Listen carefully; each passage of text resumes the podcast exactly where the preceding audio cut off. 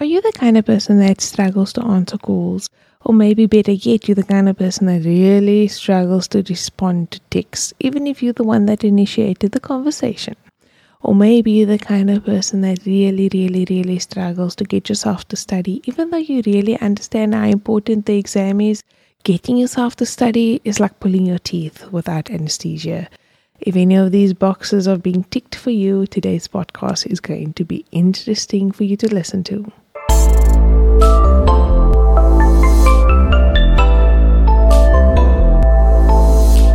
Hello, everybody, and welcome to Neurodiversity Support Podcast. I'm your host, Annika, a local neurodivergent and neurodiversity specialist. Today, we are going to be speaking about something very important to any ADHD and neurodivergent brain is motivation. How do we stop procrastinating and motivate ourselves to do things, just normal things? Any neurotypical person, any neurotypical person is going to kind of roll their eyes. So I don't get the big deal, but any ADHD person knows how paralyzing this phenomenon can be in our brain. The phenomenon I'm just speaking about is the lack of motivation to do the most mundane things in the world. Now, is it for the lack of desire? Is it for the lack of need to get these things done? No.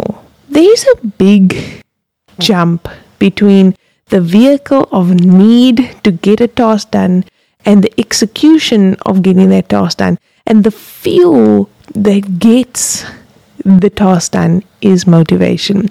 Now, the beautiful thing of our minds, the ADHD brain, is we have a massive deficit of motivation. And what form does the motivation take in a brain is the neurotransmitter dopamine. And that is what the ADHD brain lacks is dopamine. Now, within the brain there are neural pathways where dopamine is creating reward neural pathways in the brain. In the limbic system, that would be emotional rewards, feelings of pleasure, delight, happiness that a task was executed. The others would be neural pathways of reward within the prefrontal cortex. That would be success and feelings of accomplishment because I have completed a task. The feeling that, yes, I can tick that off my checklist. That is why that feeling is so satisfying, just ticking it off the checklist because you're getting those small hits of dopamine, of reward. Yes, I got it done, I got it done.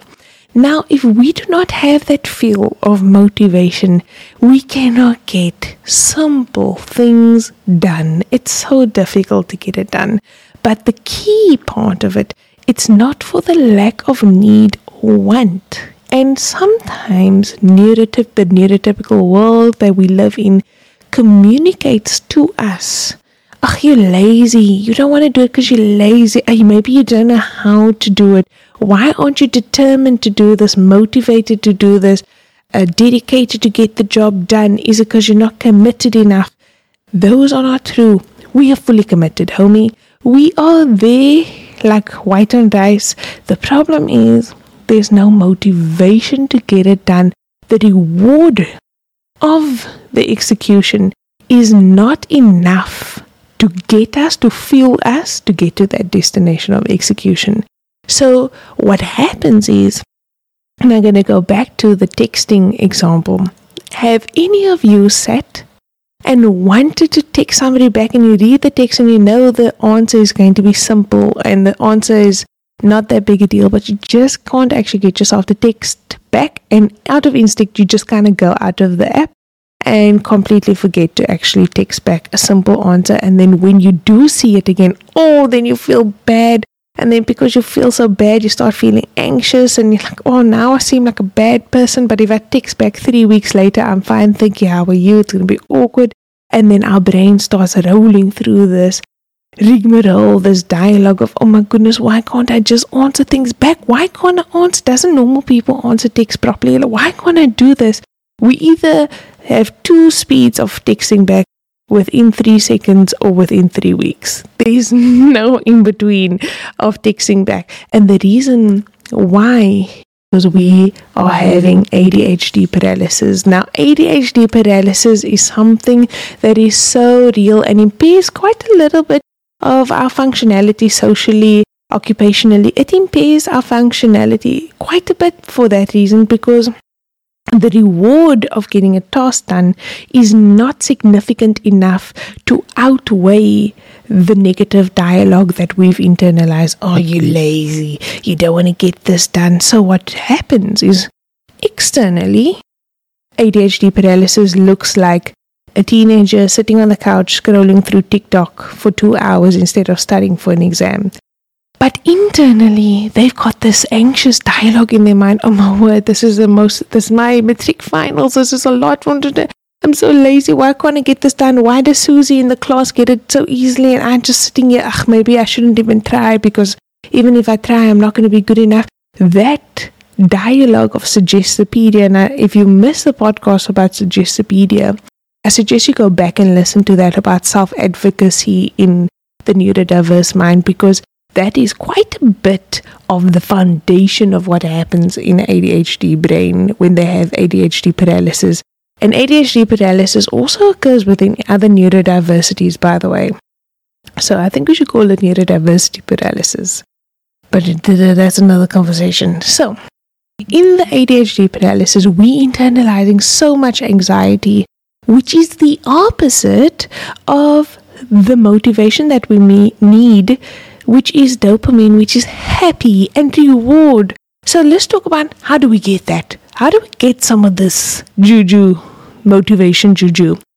And how we get, so how they said um, we get dopamine or motivation is through novelty, um, interest, degree of the task. And what is the fourth one, Oaks? Oh, yes, urgency. Urgency.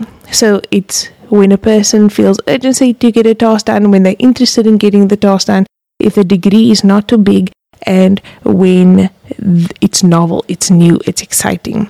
Now, let's talk about the different facets in our life. Because of ADHD not having this internal dopamine, we want to take the dopamine out of us and get it from, ex- excuse me, not the dopamine. I want to say we want to get external motivation. So let's talk about a mother. At home, a neurodivergent mother that really struggles to actually clean the house. It's boring, bro. Who wants to clean the house every day? I want my house so clean, but to actually get myself to do it, the reward sometimes doesn't outweigh the negativity of actually forcing myself to do it. So, what do I do? I externalize my motivation. I ask a friend, Hey, Susan, from class, that's so clever. Why don't you every Tuesday, please, for me, pretend to visit me? Tell me you're going to be there in 15 minutes, but then don't come. Now, what will happen is my brain will forget that Susie and I had this arrangement, and she'll say, I'm going to be there in 15 minutes. So, what you could do to Susie is you say, Susie, sometimes do come, so I don't know if you're lying or not so that there's that um, urgency factor.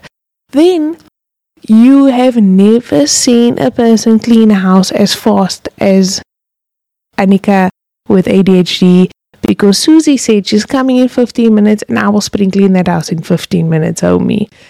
Blitz vanach. And that is the urgency, the external motivation. If I sometimes uh, if I have to get the dishes done, then I do it within 10 minutes between two appointments quickly because I have to get it done quickly. I'm going to do it now. Let's see how quickly I can do it. Having a competition with myself, let's see how fast I can actually do it, gives that that excitement, the urgency, and the interest is boosted because it's now competition. And ADHD brains, like it or not, is extremely competitive because we get that extreme dopamine boost from competition. How, how else can I do it if I'm a mother? Besides Susie, I can use a kitchen timer now. This kitchen timer, I want to turn it, but my children kind of broke it already. I got from Mambo's for 70 Rand. I'm sure we can find it somewhere else for cheaper, but you just put it on for 15 minutes. 15 minutes, see how quickly you can have a little race for yourself to see how much. I can get cleaned in 15 minutes. Now, as a neurodivergent mommy, you get the children involved in that. Come, guys, let's see, you can pick up as much toys as they can in 15 minutes, or who can make up their bed and brush your teeth, or whatever in 15 minutes. Chop up tasks in 15 minutes. Then you see how quickly you can actually get it done because then you are sparking your urgency and you're sparking the interest because it's exciting and because you are chunking your tasks, you are also making the degree of the task way more palatable because it's smaller. Now, the other thing with novelty as a neurodivergent mother is to buy new cleaning products all the time, buy new cookware all the time. Look, I don't need, I'm not um, endorsing hoarding, eh? I am just saying swap out new things, make it new, make it exciting, get a new cloth, get a new, there's nothing as exciting in my home as a new broom.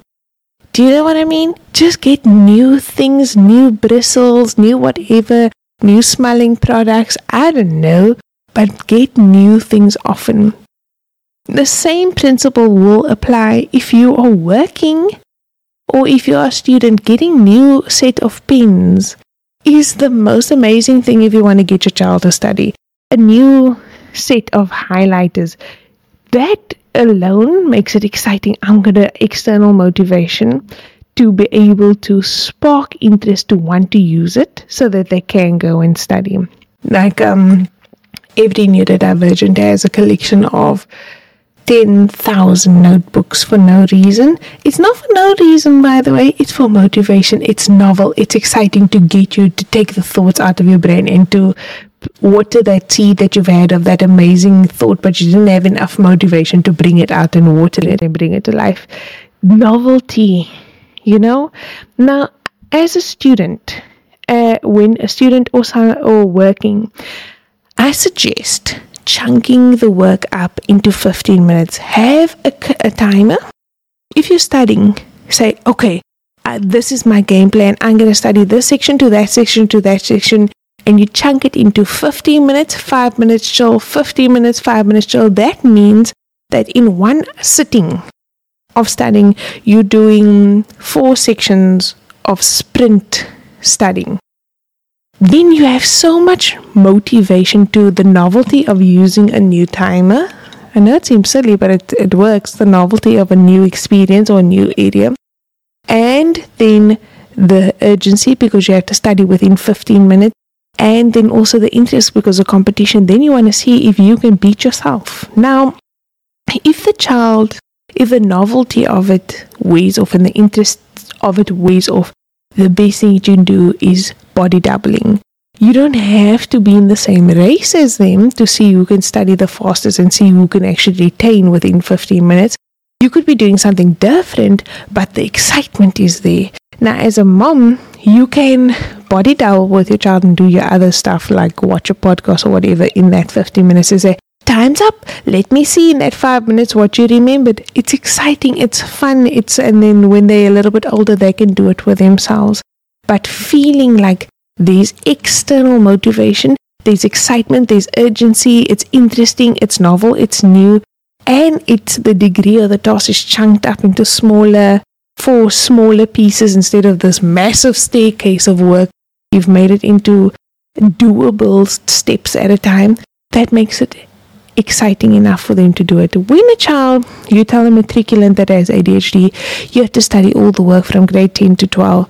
It's so overwhelming that it's hard for them to process. It's that's why I always say they look up this massive staircase like a Rocky that went up the staircase and they're like, How am I gonna get all the way to the top? It's impossible. They always say, It's impossible, I can't do it. So you chunk it up for them, you make it exciting, you give them a small sense of urgency by making competition, you get them new stationery to make it novel, you play new games, you study new areas, and you do it, you chunk it up for them. That's the most important thing. Sometimes they don't know how to start, and when they feel like they don't know how to start, they go into ADHD paralysis because the reward is hidden too far down behind the anxiety of this massive task that I have to do. It's too much for them. Now, the other thing that I want to mention has slipped my mind. Oh, now I remember. Now, what you can also do is set lots of reminders on your phone. So instead of using this, because sometimes we forget to use this because we also have ADHD, so we forget what that novel thing was and then we forget how to use it, is to set timers on your phone. So if there's something that you have to do often, that you set a timer when it must begin and you set a timer when it must end so that you know, oh, I hear that thing, let's see how much I can get done in, in the short amount of time then there's this constant reminder and you don't forget about the reminder. If that makes sense. So having the reminder on your phone sometimes is very helpful as well. There's a stopwatch on your phone that has a little jingle to it. I mean, you can get very creative. Now, I will mention this. Um, I hope Google is going to give me um, a high five for this mention. But Google Keeps is an app that you can download that syncs on all your devices and you are able to make a checklist, a digital checklist that you can tick off when things get done, and you can set little reminders on each checklist. So you can chunk, I mean, just go play with the app, dude. Google Keeps. You can chunk different types of um, checklists with different colors, and each checklist can have a reminder. So, say if it's like you want your teenager to remember to brush his teeth, which is a real problem with ADHD. I roll my eyes, but hygiene is a problem with ADHD people. Self care, and it's not something we should shame. It's, do you know what I mean? So I'm not going to roll my eyes every time I say that. But anyway, that is a reminder go brush your teeth, for instance. Then it will go off from that checklist and you can tick it off. And you can copy the checklist like the morning routine checklist. Every morning I did that, I did that, I did that. Then it gives them the external urgency. I have to get this done. But then there need to be rewards. Now, sometimes with a teenager, you can say to them, listen, Buddha, if you get all of your morning routine checks done for the next week, I'm going to give you a slab of chocolate. And if you do it for a whole month, I'll buy you an Xbox game. And if you do it for a whole term, I'll buy you a new skateboard, a bigger reward. You know, like external rewards that you can tier for them. Then it's not so far away because sometimes parents do that. Is they're like, um, at the end of the year, I will buy you a new pair of blah blah blah, then it's too far away from them, and that's a problem for ADHD children. The degree is too great, so they need a smaller chunk of understanding of immediate rewards. I'm gonna get an ice cream after supper tonight. I'm gonna get this now. You do not understand the amount of dopamine that is released in an ADHD brain when you say you're gonna get a surprise Surprise, I don't know why surprise is such a magic word in the ADHD brain. I promise you, surprise is opens up a world of possibilities of what it could be, but it releases all of that neural pathways of the reward that we spoke about fired up because I know I'm getting a reward. I don't know what it is. It's exciting, it's novel, it's interesting, and it's urgent because it's going to come right after I get this task done. The field to execute the task is up here, bro. So use the word surprise more often with your ADHD children. Now, when we're talking about disciplining an ADHD child, or not disciplining so much as asking them to get simple things done or training them to look after themselves. Passive is the way to go. Not you better, you gotta do this. Make it a game. Let's see how quickly you can make up your bed. Oh my goodness, if you do this, I have a surprise after lunch for you, and then the surprise can be a strawberry. I mean, do you know, it doesn't need to be, it can just be well done. Remember in the beginning, we spoke about the limbic system also having reward dopamine neural pathways, and those that's praise and well done and recognition and making them feel happy. It doesn't, parents have fallen into the trap that rewards need to be a thing. It doesn't need to be a thing. It can also be um, a kissing attack or um, the hugging monster, or do you know what I mean? It doesn't have to be Xboxes. It can just be love and affection and praise. So that we can be more mindful of undoing that anxious dialogue in their mind of you stupid, you lazy, but say, oh my goodness, look how well you did. You pushed through. You were motivated to do this. Good job. You know? So go ahead and use all the fuels you can to motivate your ADHD brain to make things more urgent for you, to make it novel and exciting and interesting, to chunk up your work into 15 minute chunks and 5 minutes chill time so that it's not that massive, and to make it interesting for yourself by making all of these things amazing. You can do this, you can get things done, and no more ADHD paralysis, only external rewards and motivation. You got this. Now, I spoke a lot. We'd like to hear from you. What motivates you? What is your external motivation that we haven't thought about? What gets you up off the couch washing the dishes? Is it a new sponge? Is it a new dishcloth? What is your thing? Let us know. We'd love to hear from you on Facebook, Neurodiversity Support Group. Let us know what is your favorite thing that motivates you. Have a lucky day, Oaks. Bye.